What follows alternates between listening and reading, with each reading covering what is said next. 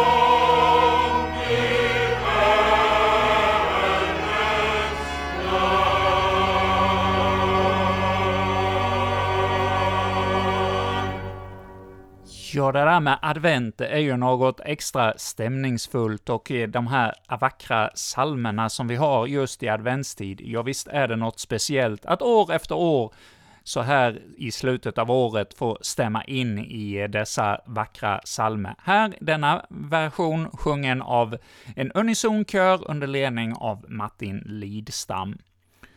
Och nu till vårt kapitel ur Bibeln. Vi har kommit fram till Lukas evangeliets elfte kapitel. Och jag har här under hösten, när vi har lyssnat till Lukas evangeliet konstaterat att det är ju långa kapitel som Lukas evangeliet eh, är.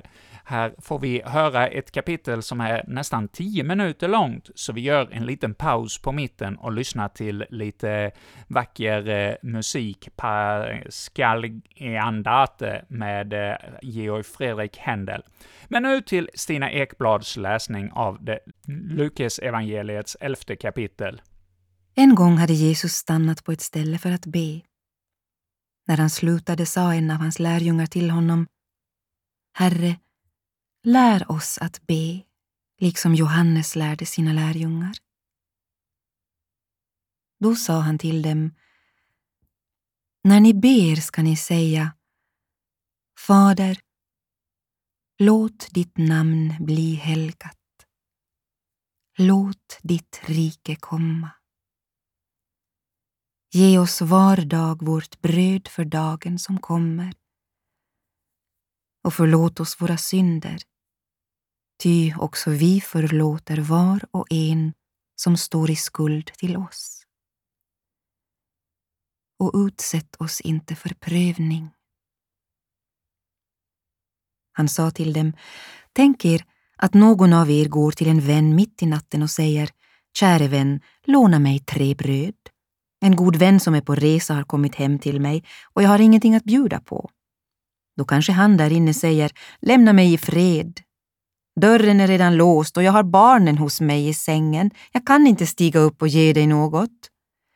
Men jag säger er, även om han inte stiger upp och ger honom något för vänskaps skull, så gör han det därför att den andre är så påträngande och han ger honom allt vad han behöver. Därför säger jag er, be så ska ni få. Sök så ska ni finna. Bulta, så ska dörren öppnas. Ty den som ber, han får, och den som söker, han finner. Och för den som bultar ska dörren öppnas. Finns det någon far ibland er som ger sin son en orm när han ber om en fisk? Eller ger honom en skorpion när han ber om ett ägg? Om nu redan ni, som är onda, förstår att ge era barn goda gåvor, ska då inte Fadern i himlen ge helig ande åt dem som ber honom? En gång drev han ut en demon som var stum. När demonen for ut började den stumme tala och folket häpnade. Men några sa det är med demonernas furste, Beelsebul som han driver ut demonerna. Andra ville sätta honom på prov och krävde att få se ett tecken från himlen. Men han visste vad de hade i tankarna och sa Varje rike som råkar i strid med sig självt blir ödelagt och hus faller över hus. Och om nu Satan råkar i strid med sig själv hur ska hans rike då kunna bestå?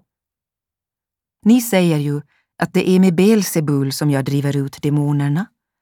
Men om jag driver ut demonerna med Belsebul, med vems hjälp driver då era anhängare ut dem? De kommer alltså att bli er dom. Men om det är med Guds finger jag driver ut demonerna, då har Guds rike nått er. När en stark man vaktar sin gård med vapen i hand får hans ägodelar vara i fred. Men kommer det en som är ännu starkare och övermannar honom tar den mannen ifrån honom alla de vapen han litade på och fördelar bytet. Den som inte är med mig är mot mig och den som inte samlar med mig, han skingrar. När den orena anden lämnar en människa vandrar den genom vattenlösa trakter och letar efter en plats att vila på. Hittar den ingen säger den jag vänder tillbaka till mitt hus som jag lämnade. När den så kommer och finner det städat och snyggt går den bort och hämtar sju andar till som är värre än den själv och de följer med in och slår sig ner där. För den människan blir slutet värre än början. När han sa detta hördes en kvinna i mängden ropa Saligt det moderliv som har burit dig och saliga de bröst som du har diat. Men han svarade Säg hellre Saliga de som hör Guds ord och tar vara på det.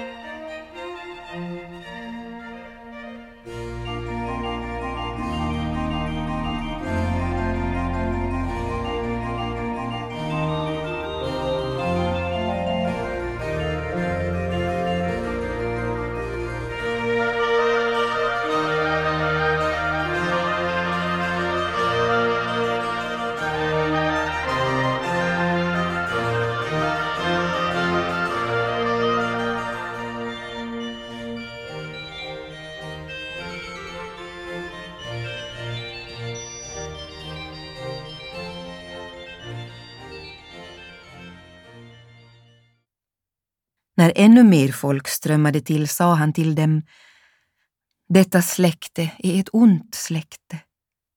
De vill ha ett tecken, men det ska inte få något annat än Jona-tecknet. Ty liksom Jona blev ett tecken för folket i Nineve ska Människosonen bli det för detta släkte. Söderns drottning ska uppstå vid domen tillsammans med människorna i detta släkte och bli deras dom. Ty hon kom från jordens yttersta gräns för att lyssna till Salomos vishet. Men här finns något som är för mer än Salomo. Folk från Nineve ska uppstå vid domen tillsammans med detta släkte och bli dess dom. Ty de omvände sig vid Jonas förkunnelse, men här finns något som är för mer än Jona. Ingen tänder en lampa och ställer den i en vrå eller under sädesmåttet. Man sätter den på hållaren så att de som kommer in ser ljuset. Kroppens lampa är ögat. När ditt öga är ogrumlat får hela din kropp ljus, men när det är fördärvat är det mörkt i din kropp. Se alltså till att ljuset inom dig inte är mörker. Om hela din kropp får ljus och ingen del ligger i mörker så blir den helt och hållet ljus, som när en lampa låter sitt ljus falla på dig. Under detta tal bjöd en farisé honom hem till sig och han följde med in och lade sig till bords. Farisén blev förvånad över att han inte badade sig ren före måltiden, men Herren sa till honom, ni fariséer ni rengör utsidan av bägare och fat, men ert inre är fullt av vinningslystnad och ondska. Begriper ni inte att han som har gjort utsidan också har gjort insidan? Nej, ge de fattiga vad som finns på era fat, så blir allt rent för er. Ve er fariseer, som ger tionde av mynta och vinruta och alla grönsaker men glömmer rättvisan och kärleken till Gud. Ni skulle göra det ena utan att därför försumma det andra. Ve er fariseer, som älskar att sitta främst i synagogorna och bli hälsade på torgen. Ve er! Ni är som gravar som inte syns och människorna märker inte när de trampar på dem. Då insköt en av de laglärda. Mästare, det du säger är en förolämpning mot oss också. Han svarade, Ve också er, ni laglärda. Ni lastar på människorna bördor som är svåra att bära och rör inte ett finger för att lätta på bördorna. Ve er som reser gravvårdar över profeterna som era fäder dödade. Så vittnar ni om vad era fäder gjort och visar att ni godtar det. De dödade profeterna och ni reser vårdar över dem. Därför har också Guds vishet sagt jag ska sända profeter och apostlar till dem och några ska de döda och förfölja. Därför ska detta släkte få betala för alla profeters blod som har utgjutits från världens skapelse, alltifrån Abels blod ända till Sakarjas blod som spilldes mellan altaret och tempelhuset. Ja, jag säger er, detta släkte ska få betala för det. Ve er, ni laglärda som har tagit nyckeln till kunskapen. Själva har ni inte gått in och dem som ville gå in har ni hindrat. När han gick därifrån ansattes han hårt av de skriftlärda och fariseerna som ställde många besvärliga frågor för att få honom att säga något som han kunde fällas för. Stina Ekblad har här denna morgon läst för oss Lukas evangeliets elfte kapitel ur Bibel 2000s översättning. Och jag hörde härom veckan någon förkunnare i någon utläggning jag hörde säga att eh, det här med falsk och rätt kristendom, att eh, den som satsar på den falska tron, ja, den satsar oftast och främst på det yttre, det som syns ifrån andra. Hur vi här eh, hörde i detta kapitel hur fariseerna, hur de fastade och hur de skänkte gåvor, ja, det som syns. Men de som satsar på den eh, sanna kristna tron, ja, de inser att det är det inre hjärtat, hur förhållandet är med Gud på det insidan, som är det viktiga i tron. Och det är ju det som Jesus här försökte undervisa om i detta elfte kapitel, som vi denna morgon har hört. Och ja, det skapar ju splittring och kiv. Som vi förstår här i detta kapitel i slutet här, så fick vi höra om hur eh, Jesus går till rätta med fariseerna för deras eh, lära hur eh, han säger att de tänker på det som finns på utsidan. De är som vitkalkade gravstenar, men på insidan så är det som eh, falskhet och eh, sådant som styr i deras sinne. Men eh, ja, det är ju den rätta kärleken till Gud som är det centrala och som vi får ta till oss av. Men inse att vi av oss själva inte klarar att hålla måttet, att vi vill gärna, när vi ser på våra egna liv, gå och glömma Guds ord och eh, jag inte ta det så noga med ordet och eh, helst vilja, inte som Jesus, gå till rätta med ondskan, utan gärna dra sig undan in i sin egen kammare och inte ha med andra att göra. Ja, det är en lockelse som vi många har, tror jag, inte bara jag själv. Och vi fick här på alldeles slutet av detta kapitel höra att Jesus, när han eh, så tala i klartext, då blir de förskrämda och upprörda och går till och med och börjar och tänka på hur de ska kunna röja honom ur vägen och sätta dit honom för något han säger. Men Jesus, han är ju bara, inte bara kärlekens vän till oss medmänniskor, utan han är också ordkonstnär och kan vända ondskan ifrån deras tankar så de inte kommer någonstans. Ja, det får vi ju höra i kapitel efter kapitel i, genom evangelierna. Ja, det var några tankar utifrån detta kapitel som vi läste denna morgon. Och nu, låt oss be innan vi avslutar vårt morgonprogram. Ja, Herre, tack för att vi ännu en morgon har fått höra ett kapitel ur Bibeln. Ja, tack för vad du vill undervisa om. Låt dessa ord få tränga in i våra hjärtan, att vi får bli stilla inför ditt ord och att vi villigt tar emot ditt budskap och att det inte bara är det yttre, hur vi är mot varandra och hur eh, vi eh, fastar och ber och sådant som är viktigt och centralt, utan att vi inser att det är du och gemenskapen med dig på ett alldeles särskilt sätt som är det viktiga, att vi har ett rätt förhållande med dig. Herre, låt oss ödmjuka oss inför dig denna morgon och ta del av din förlåtelse när vi har insett att vi har felat och brustit i din vilja. Herre, var med oss denna dag som nu ligger framför oss. Ja, Herre, det ber vi om i Jesu namn. Amen. Och med detta så vill vi från Kristina Radio säga tack för denna gång och denna morgon. Och nu gör vi ett uppehåll i sändningarna och eh, det är Guld FM som kommer att sända här på 102,4 under dagen. Och så återkommer vi ifrån Kristina Radio ikväll igen klockan 19 med musikblandning fram till eh, klockan eh, 20, då vi på nytt får höra ett eh, nytt kapitel ur Bibeln, när eh, Kurt Westman, vår radiopastor, har ett bibelstudium i, eh, i kväll. Men nu säger vi då tack för denna morgon och önskar er en riktigt god och välsignad dag. Och vi ska få, precis som vi gjorde i början, lyssna till en adventssång som avslutning. Och nu blir det salmen 104 i psalmboken, denna gång också sjungen av Martin Lidstam med kör, och det är ju då den här vackra, stämningsfulla ”Gläd dig, du Kristi brud”.